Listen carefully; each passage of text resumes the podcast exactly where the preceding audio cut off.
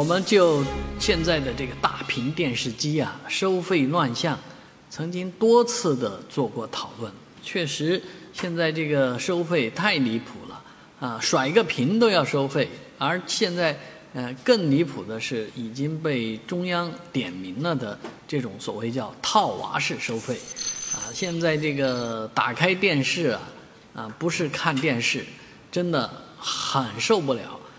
开电视就让你看广告，啊，看完广告之后呢，点进节目呢还要收费，所以这个这种被称之为套娃式收费，现在文件里面有这样的明确的说法，也是被打之列。而所有这一切乱象来源于什么地方呢？啊，并不是说你要管这些呃平台，要管这些电视机的生产厂商，而是真正要管那些持牌的厂家。啊，持牌的机构，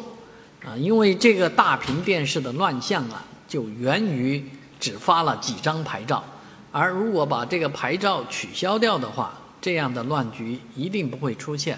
市场经济并不是说只有啊让你看广告、收你会员费才能够持续，啊，毕竟也有人会采取免费的方式，啊，免费的内容和收费的内容会分开来。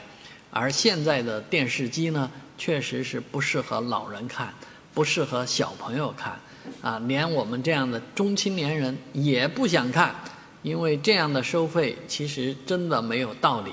啊，收的也是很奇怪，啊，很多人说，啊，开通了这个会员，发现那个节目又要开会员，开来开去的，也虽然每一次开的会会员费并不高，但是。开销下来，所有节目如果都要这样开销的话，确实很昂贵。那索性只能拒绝这样的电视大屏了。